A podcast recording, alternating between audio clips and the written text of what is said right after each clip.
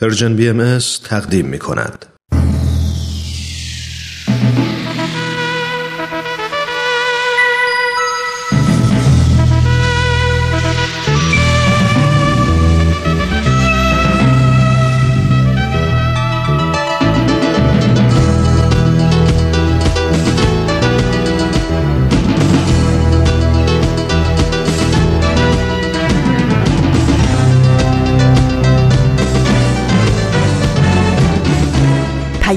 دوست.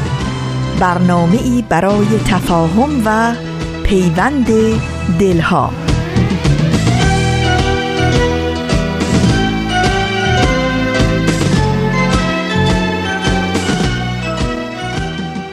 گرمترین درودهای ما از فاصله های دور و نزدیک به یکایک شما شنوندگان عزیز رادیو پیام دوست. در هر کوی و برزن این دهکده جهانی که با برنامه های امروز رادیو پیام دوست همراه هستید امیدواریم شاد و تندرست باشید و با دلگرمی و امید اوقاتتون رو سپری کنید.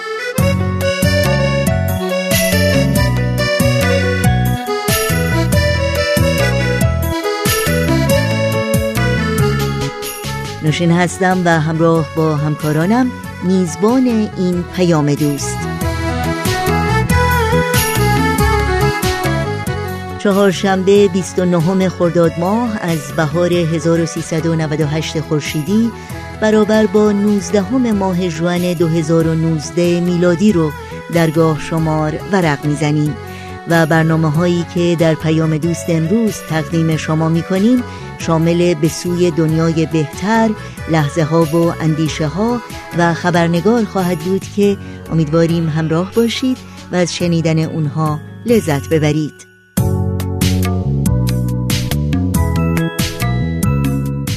نظرها و پیشنهادها و پرسشها و انتقادهای خودتون رو هم با تلفن، ایمیل و یا از طریق شبکه های اجتماعی و همینطور وبسایت سرویس رسانه فارسی باهایی با ما در میون بگذارید و از این راه و در هر کجا که هستید در تهیه برنامه های دلخواهتون با ما همکاری کنید.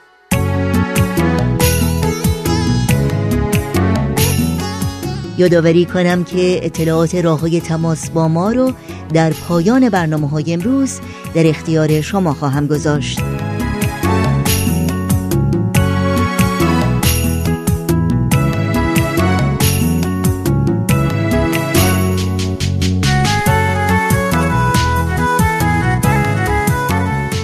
این صدا صدای رادیو پیام دوست با ما همراه باشید.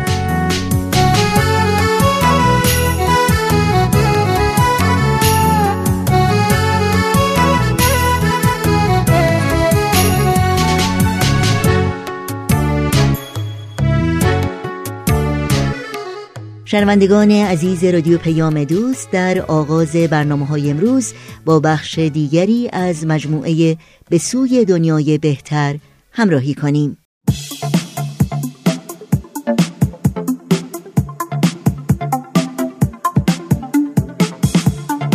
همراهان عزیز وقتتون به خیر امیدواریم هر کجا که هستید خوب و خوش و سلامت باشید.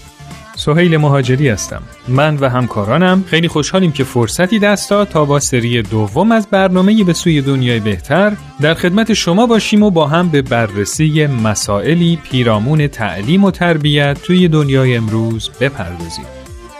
با ما همراه باشید.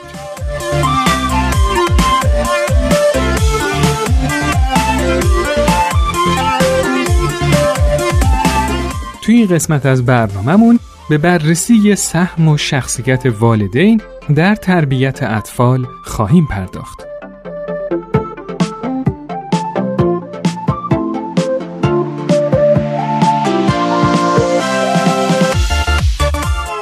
همه ما می‌دونیم اولین جایی که طفل در اونجا چشماشو به جهان اطرافش باز می‌کنه و همینطور بهترین مکان یادگیری و شکلگیری شخصیتش خانواده است و اولین مربیان طفل والدین هستند و تو جمع خانواده است که ارزش ها و باورهای انسان شکل می‌گیره. حالا سوالی که اینجا مطرح میشه اینه که منش و نحوه رفتار والدین با کودک و حتی رفتار متقابل بین پدر و مادر چه تأثیری تو شکل گرفتن شخصیت کودک داره؟ با هم میریم تا نظرات شما دوستان عزیز رو بشنویم.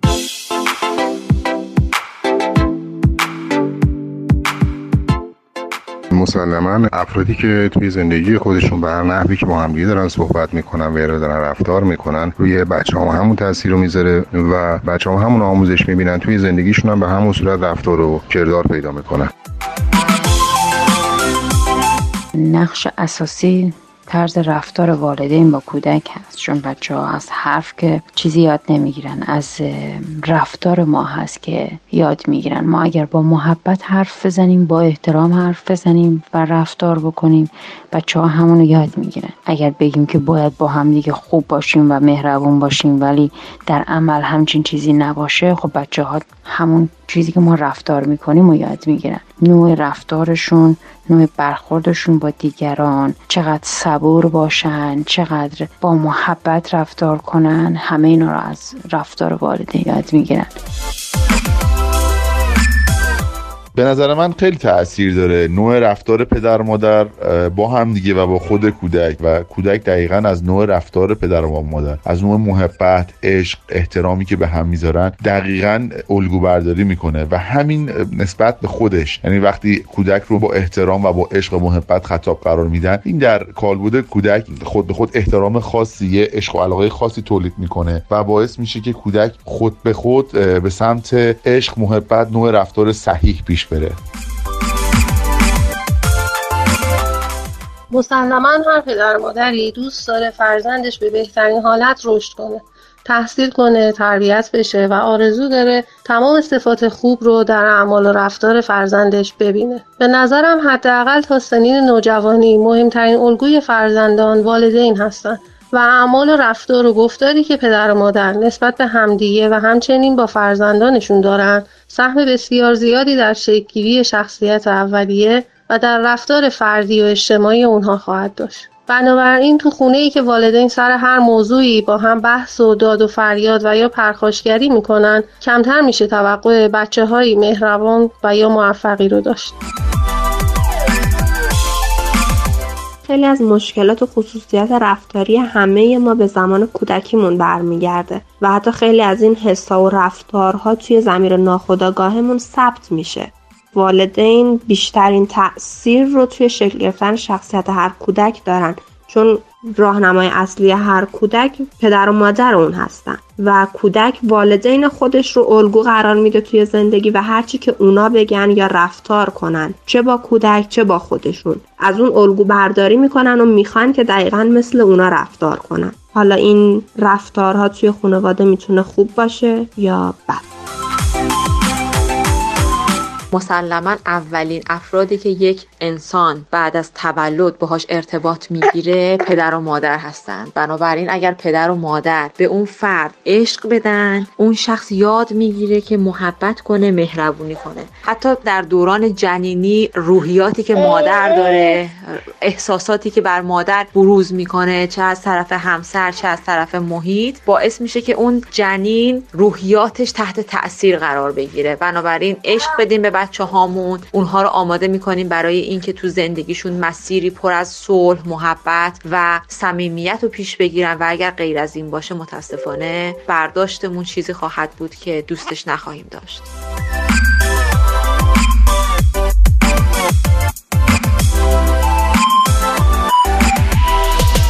حالا به نظر شما اگه می‌خوایم بچهمون صمیمیت و مهربونی رو یاد بگیره کدوم محیط بیشتر روش تأثیر می‌ذاره؟ محیطی رابطه افراد با همدیگه بر مبنای صمیمیت و محبت باشه یا محیطی که فقط در مورد این موضوع کتاب خونده میشه و یا فقط صحبت میشه. در اکثر موارد بچه ها اون انسانی نمیشن که ما بهشون توصیه می‌کنیم بلکه اون انسانی میشن که ما هستیم.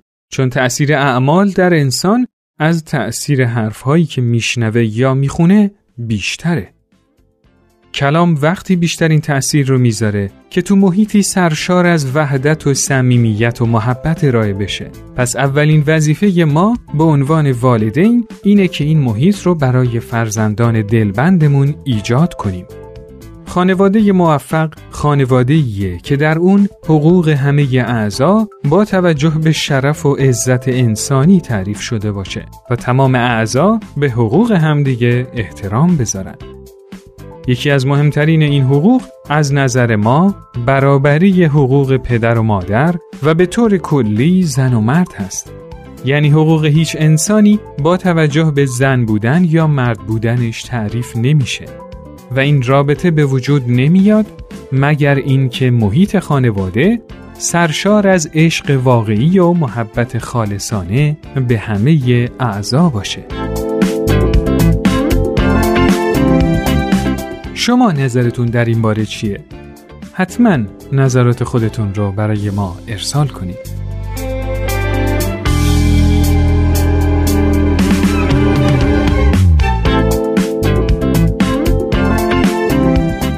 دوستان عزیز این قسمت از برنامهمون به پایان رسید شما می‌تونید این برنامه رو در تارنما شبکه های اجتماعی تلگرام و SoundCloud Persian BMS دنبال کنید و از همین طریق هم با ما در ارتباط باشید. نظرات و پیشنهادات خودتون رو برای ما ارسال کنید. تا برنامه دیگه خدا یار و نگهدارتون.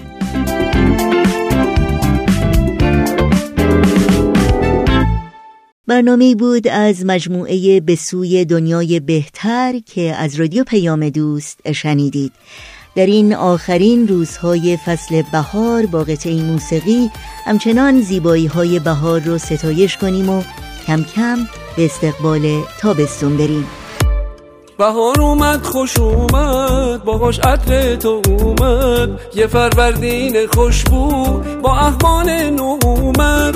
به این اردی بهشتی همای بچگی داد. خوشم از نقل عیدی پرم از قند خورداد چقدر شیرین این حال چه سالی بشه امسال چه سالی بشه امسال. چقدر شیرین این حال چه سالی بشه امسال؟ چه سالی بشه امسال؟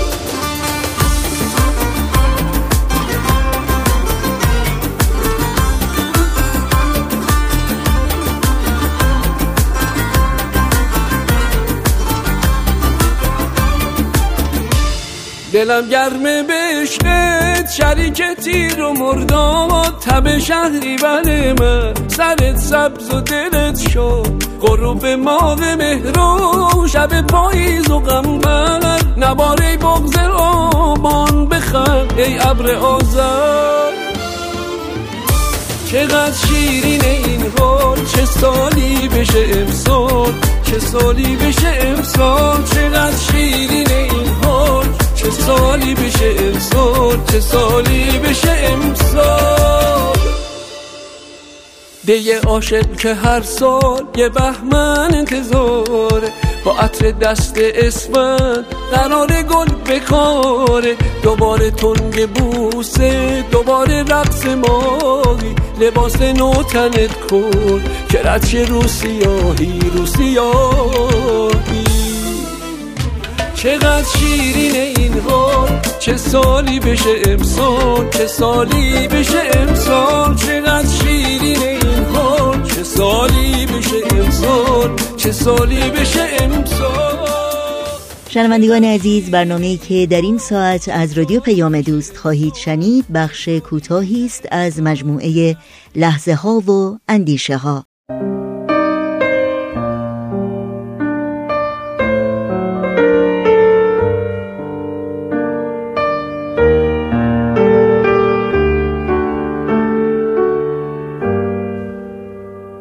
لحظه ها و اندیشه ها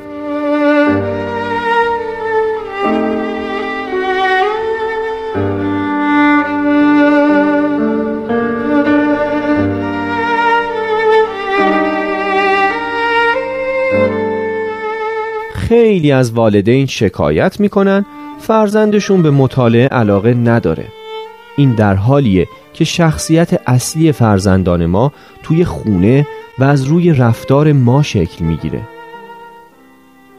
اگه می‌خوایم فرزندانمون به مطالعه علاقه من باشن برای مطالعه کتاب، مجله و روزنامه توی خونه ارزش قائل بشیم.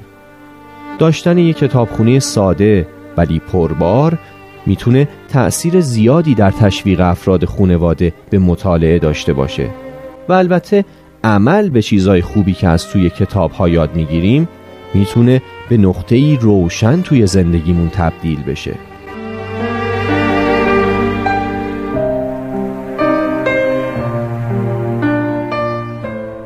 امیدوارم از همراهی با برنامه کوتاه لحظه ها و اندیشه های این چهار شنبه لذت بردید.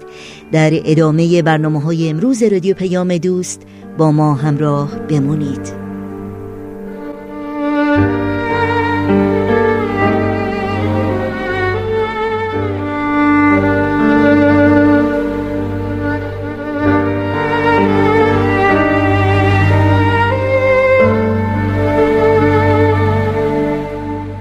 روز روز چهارشنبه است و وقت اون رسیده که از شما شنوندگان عزیز دعوت کنم با خبرنگار این هفته همراه باشید.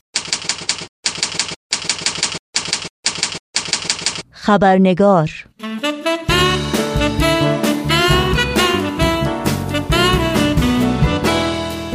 دوستان و دوستداران خبرنگار بسیار خوش آمدین. نوشین آگاهی هستم و با خبرنگار این چهارشنبه با شما همراه خواهم بود. قبل از اینکه با میهمان این خبرنگار در بخش گزارش ویژه برنامه به گفتگو بنشینیم نگاهی گذرا داشته باشیم به پاره از سرخطهای خبری در برخی از رسانه های این سو و آن سو و فراسوی ایران زمین. دادگاه تجدید نظر رحیم محمدپور زندانی سیاسی محبوس در زندان تبریز را با افزایش حکم دادگاه بدوی به 13 سال و سه ماه حبس تعذیری محکوم کرد. بیش از یک میلیون نفر در جهان خواستار آزادی نسرین ستوده شدند. نسرین ستوده وکیل سرشناس حقوق بشر بیش از یک سال است که در زندان به سر می‌برد. و شش شهروند باهایی ساکن تبریز جمعا به سی و شش ماه حبس تعذیری محکوم شدند.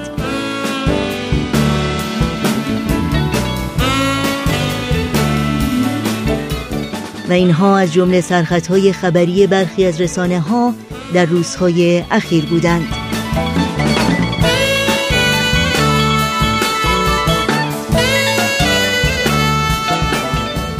و ما آنچه که بر پیروان آین باهایی در طی تاریخ 175 ساله این دیانت در ایران گذشته است روایتی است دردناک از تعصب و ویرانگری و جهالت و بیدادگری صاحبان قدرت از یک سو و مظلومیت و وفاداری و استقامت و پایداری انسانهای آزاده و بیگناه از سوی دیگر روایتی از وقایع بیشماری از انواع آزار و اذیت‌ها شکنجه و قتل و قارت و محرومیت ها موجی از ظلم و ستم که از آغاز انقلاب اسلامی و استقرار جمهوری اسلامی در ایران دوباره اوج گرفت و شدت و هدت یافت و زندگی پرسمر و پر افتخار بسیاری از زنان و مردان شریف و برجسته ایران زمین را به جرم باورهای قلبی و اندیشه های بلند انسانی و تلاش برای سعادت همیهنان و سربلندی سرزمینشان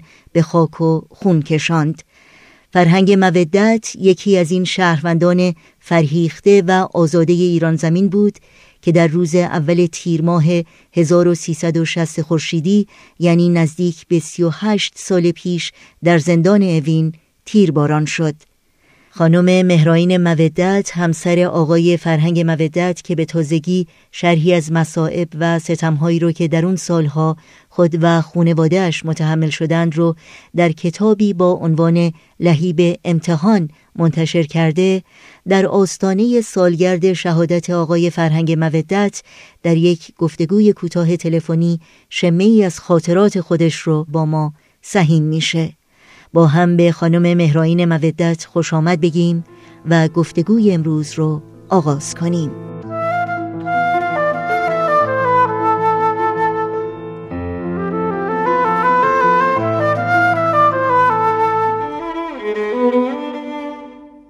خانم مهراین مودت به برنامه خبرنگار بسیار خوش آمدین. واقعا افتخار بزرگی برای من که امروز در خدمت شما در این برنامه خواهیم بود. درود فراوان. واقعا به خدمت شنوندگان گرامی این برنامه واقعا بسیار ارزنده و همطور سپاسگزارم و امتنان دارم از مجریان محترم برنامه. خیلی ممنون. خانم مودت همسر شما آقای فرهنگ مودت در اولین سالهای بعد از انقلاب به خاطر باور به آین باهایی اعدام شدن. قبل از اینکه وارد وقایع مربوط به این موضوع بشیم اگر ممکنه خواهش کنم این مقدار در مورد پیشینه خانوادهتون برای شنوندگانمون بگین و شغل شما شغل آقای مودت و اینکه قبل از انقلاب واقعا زندگی شما چگونه بود. والا ضمن تشکر دوباره از محبت شما و اینکه منو قابل دونستین که در مورد زندگیم صحبت کنم. من در یه خانواده باهایی متولد شدم. نسل پنجم هستم. از اولین کلیمی که در همدان باهایی شد و در حقیقت سر با کلیمیان همدان بود که مرکز کلیمیا بود و بعد از اون تمام فامیل و دوستانشون باهایی شدن و دو ضربه صدمه خوردن. هم وقتی کلیمی بودن و هم باهایی شدن. همسرم هم همینطور. اونم نسل پنجمه ولی اجدادش مسلمون بودن. ما هر دو تامون و همه خانواده ناظر صدماتی بودیم که به اجدادمون و پدران وارد شدن و من خودم همیشه یادمه که منزل پدرم صبح پشت درشون آشغال کسافت میریختن در همدان و سنگش می‌زدن شیشه هاشون رو میشکستن انبار تجارت خونشون رو آتش زدن. ولی پدرم همه رو با محبت برخورد می‌کرد و به ما هم نمی‌گفتن چرا برای اینکه نمی‌خواستن ما یه وقتی خدای نکرده یک کینه ای از کسی داشته بود. همیشه می‌گفتن نادانن نمی‌دونن و به هر حال میساختن. و واقعا هممون با صبر و حوصله تمام این مصائب رو روبرو شدیم. ولی انقدر صدمه کشیدن که من در بچگی قبل از اینکه مدرسه برم با خانواده پدرم به تهران کوچ کردن که شاید محیط بزرگتری کمتر صدمه بخورن. من در یه خانواده ای که پدرم اعتقاد به تحصیل و تصاوی دختر و پسر داشت بزرگ شدم و تحصیلاتم رو در تهران شروع کردم و در حدود کلاس یازده بودم که ازدواج کردم. همسرم هم فرهنگ در تهران تحصیلات خودشو تمام کرده بود و مهندسی شیمی داشت و در کارخانجات قند دولتی در شهرستان ها کار می‌کرد. اون وقت همسرم در کارخانه قند رضایی اشتغال داشت و ما به اونجا انتقال پیدا کردیم و منم رفتم با همون سنین کم زندگی رو شروع کردیم و با همه مشکلات می ساختیم شوهرم از مهندسین عالی قدر کارخانجات بود و مهندس شیمی بود که در ایران شناخته شده بود و به همین دلیل مرتب از کارخونه به کارخونه انتقال می‌دادن تا اینکه محصولات رو به نحو احسن تهیه بکنه. چون خیلی علاقمند بود مثل بقیه بهایا به ترقی ایران و تعالی ایران و صنایع ایران می‌خواست خدمت کنه و هرچی بیشتر و بهتر و از اونجایی که باهایا کار رو عبادت می‌دونن و خدمت رو به مملکت مقدس ایران وظیفهشون می‌دونن همیشه به نحو احسن کار می‌کرد. هر سال یک کارخونه بودیم. از آبکوی مشهد و تربت ایدریه و شعباد غرب و کرمان و همه اینا رو در حقیقت بودیم. ولی هیچ وقت از تهمت و اتهام و فحش و اینا امان نداشتیم. ولی همه رو با محبت مقابله می‌کردیم. حتی پشت در خونه ها کساف می‌کردن می نوشتن بچه هم کوچیک بودن مدرسه می‌رفتن. تو راه که برمیگشتن همیشه با گریه میومدن که تو راه کتکشون زدن یا تو مدرسه کتابشون رو پاره کردن. تهمت بدباهایی سگباهایی از این لغت هایی که خیلی زشت بود.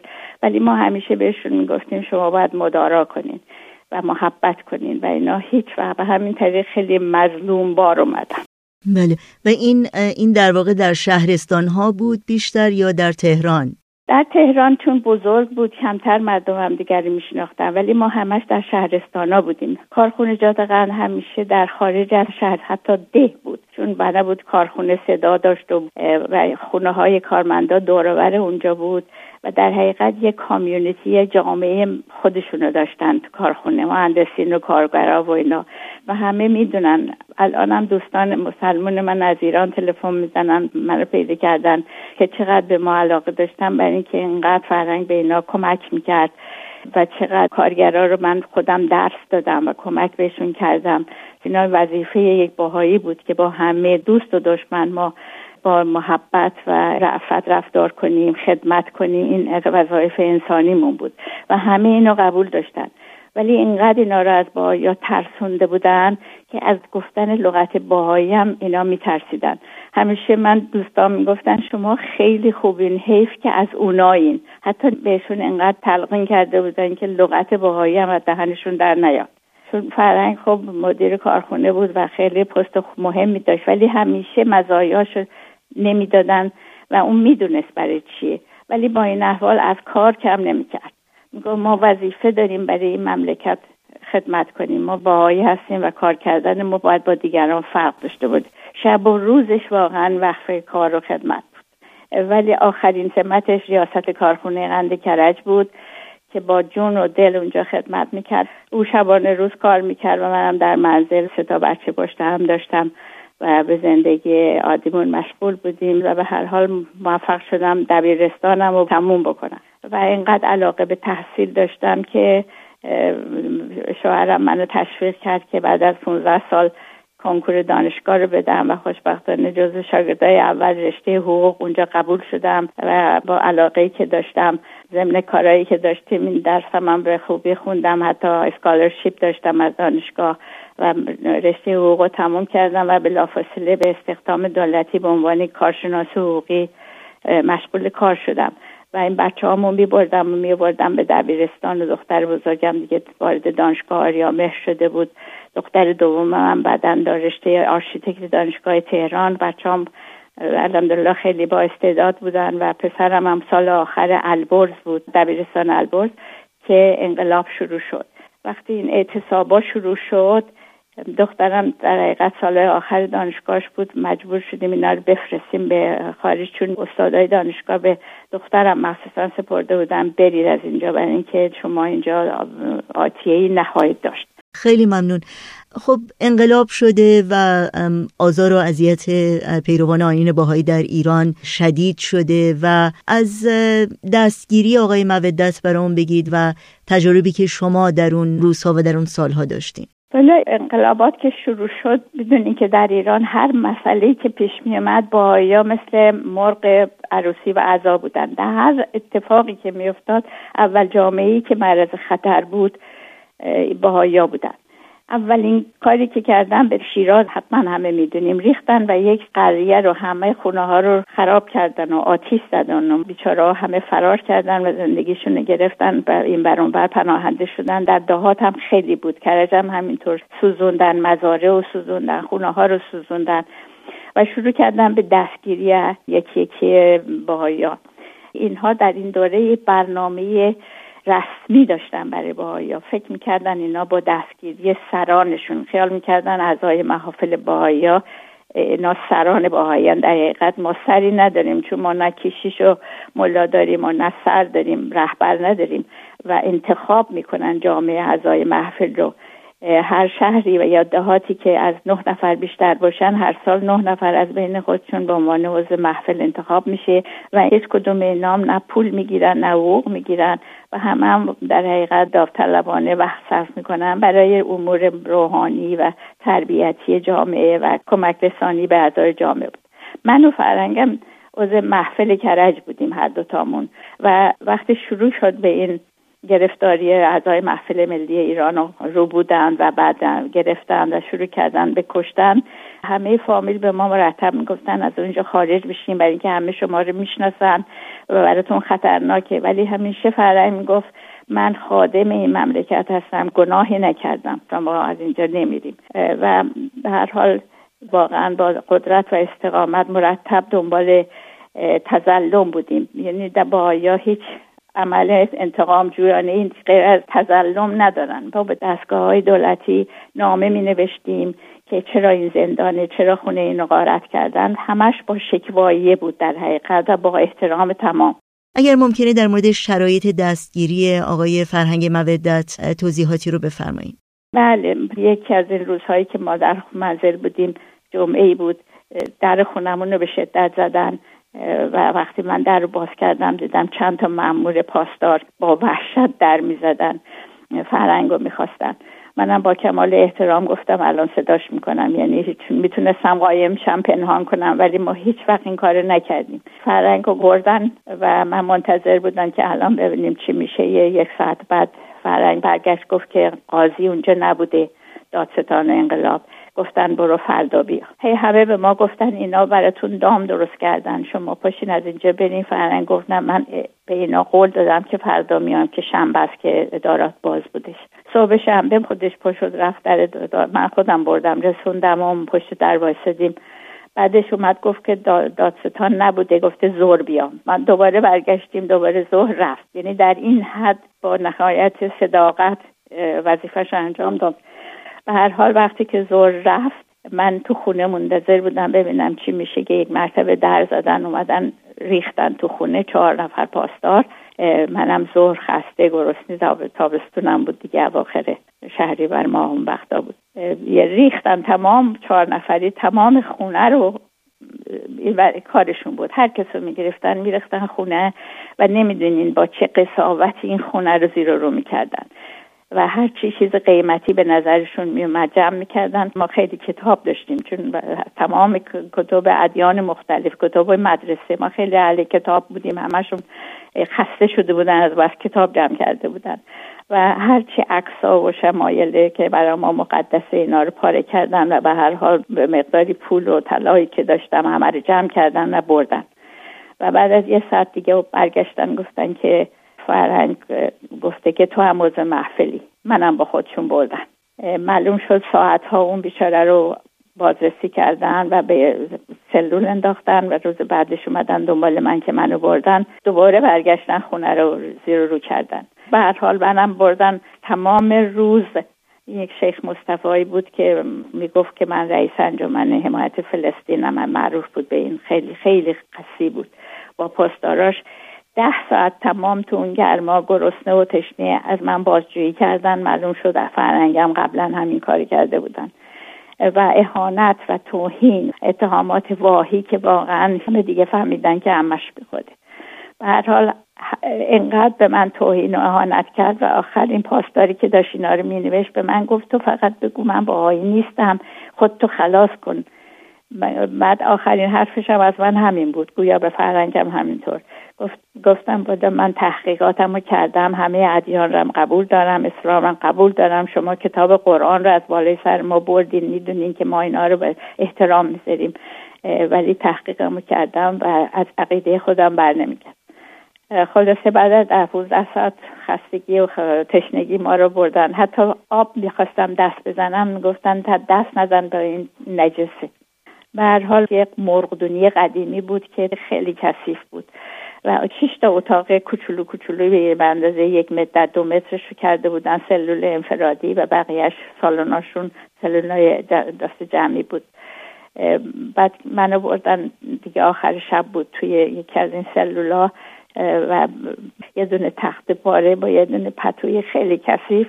همین بود و در قفل کردن و من انداختن اون تو بعد روز بعد فهمیدم که فرنگم توی اون یکی سلوله شش نفر انفرادی اونجا بودن که بعدها بعد از بازجویی اون وقت ببرنش زندان عمومی.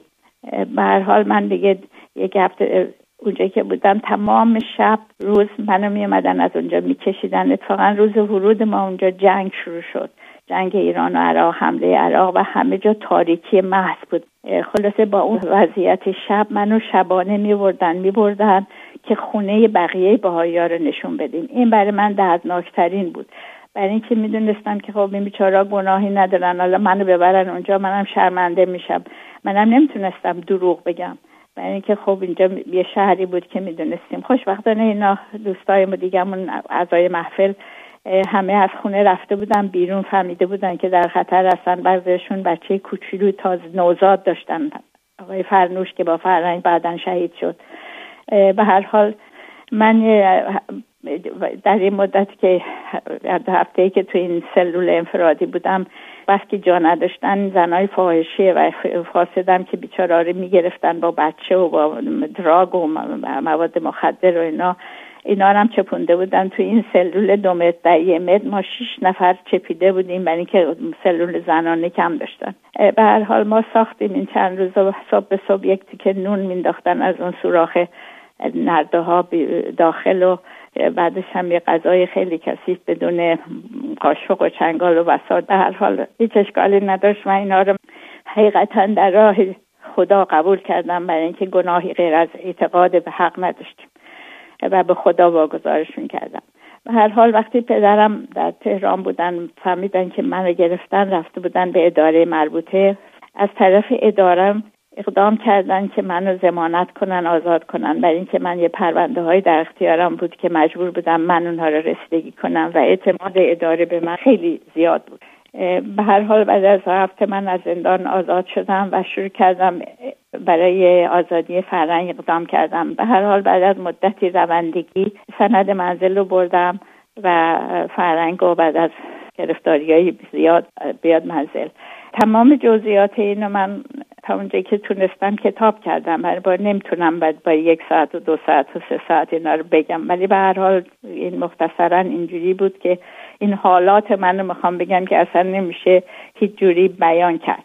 بعد از اینکه آقای مودت آزاد شدند چند وقت بعدش دوباره ایشون دستگیر شدند؟ این وقتی فرنگ آمد منزل هم دوباره شروع کردیم به دیدار دوستان و نامه نوشتن به اشارات مختلفه که ما گناهی نکرده بودیم. ولی این آزادی در حقیقت یک ماه بیشتر طول نکشید که هر شب و هر روز از دیوار و از در ما ریختن خونه ما. و ما رو از خونه کشیدن بردن برین خونه با رو نشون بدین. از خونمون پول داشتیم بردن لباس داشتیم بردن هر چی که داشتیم بردن. تا اینکه بالاخره آقای فرنوش که یکی از اعضای محفل بود ایشون هم داستانشون خیلی مفصلی که ریخته بودن. خونهشون شتا شیر بچه هاشو برده بودن که این خودشو بره معرفی کنه. این بینوام میره خود شکواییه می‌بره قوم که چرا اینا میان شب و روز تو خونه زندگی من میریزن. اونجا دستگیرش می‌کنن. و می‌برن به زندان اوین. وقتی ایشون رو گرفتن از طرف دادستانی کرج به ما تلفن زدن که فرنگ باید بره برای اون گواهی بده. فرنگان که برای این کارا سر از خودش نبود. می‌گفت باید بریم ما به هم باید کمک کنیم. خودش با پای خودش پاشد رفت به دادسرا. رفتن دادسرا همونو ایشون رو به هر حال باز بردن به تهران و بعد دوباره اونجا گفته بودن امروز نمی‌دونم دادستان نیست دادستان مرکز تهران. به من تلفن زد از تهران که من آمدم که من خب خیلی خوشحال شدم رفتیم تهران. اومدیم منزل دوباره تلفن زدن. این بار دوباره خودش رفت باز با پای خودش. اینه می‌خوام بگم که تمام وقت هیچ کدوممون نه فرار کردیم نه قایم شدیم. به هر حال خودش یه ساک کوچیکی گرفت و رفت گفت فکر می‌کنم دیگه این باشه. برای اینکه لابد به من نمی‌گفت شرایط دیده بود. برای اینکه می‌خواست من ناراحت نشم لابد نمی‌دونم.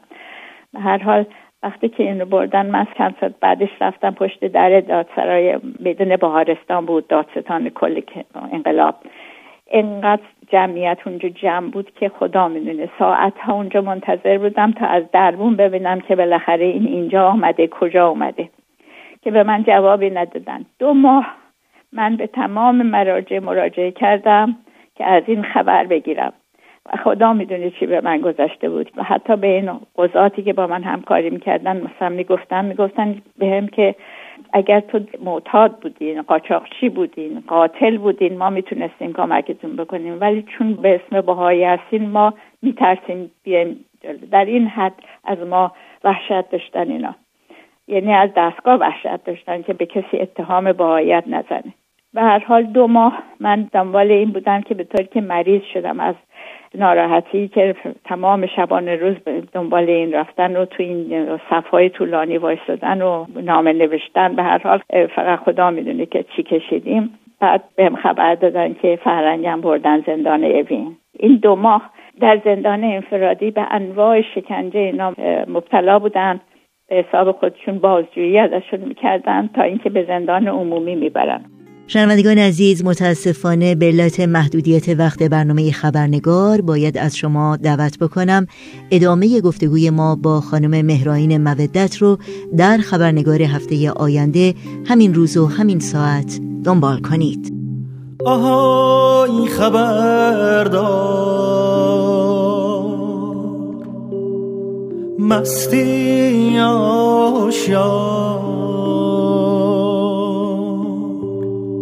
خوابی یا بیدار؟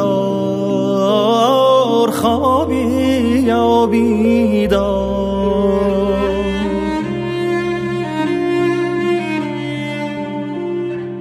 تو شب سیاه تو شب تاریک از چپ و از راست از دور و نزدیک یه نفر داره جار می‌زنه جار. آهای غمی که مثل یه بختک رو سینه من شده ای آوار از گلوی من. دستاتو بردار دستاتو بردار از گلوی من از گلوی من. دستاتو بردار.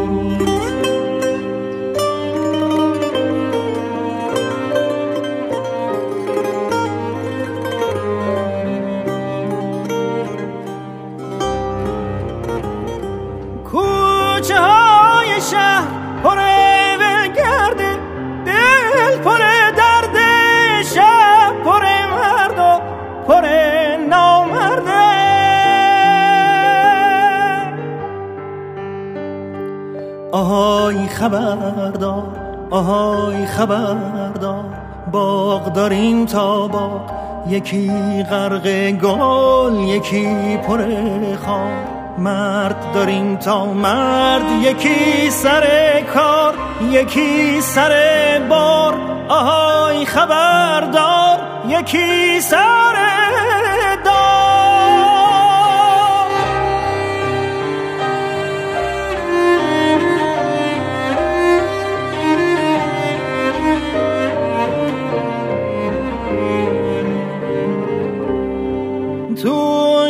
کوچه های نسیم رفته پی ولگردی توی باغچه ها پاییز اومده پی نامردی توی آسمون ماه دق میده ماه دق میده درد بی دردی پاییز اومده پاییز اومده.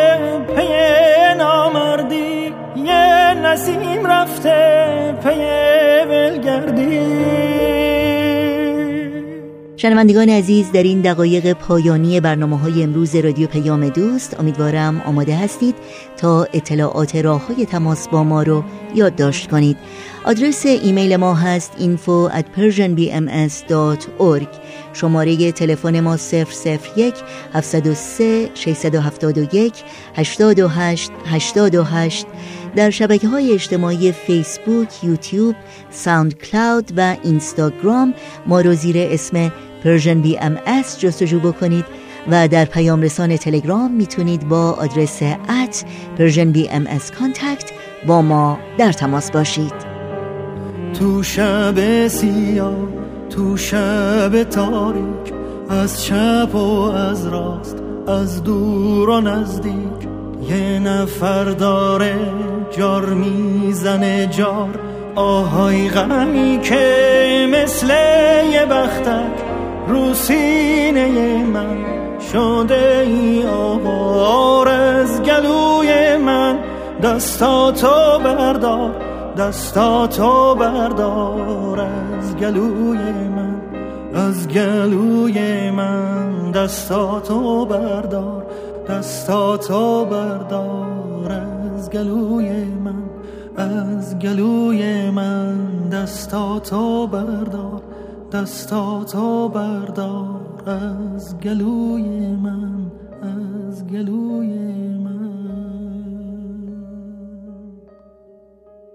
وقت خداحافظی است با شما شنوندگان عزیز چرا که برنامه های این چهار شنبه رادیو پیام دوست هم در اینجا به پایان می‌رسه. همراه با بهنام مسئول صدا و اتاق فرمان و البته تمامی همکارانمون در رادیو پیام دوست با همگی شما خداحافظی می‌کنیم. تا روزی دیگر و برنامه دیگر شاد و پیروز باشید.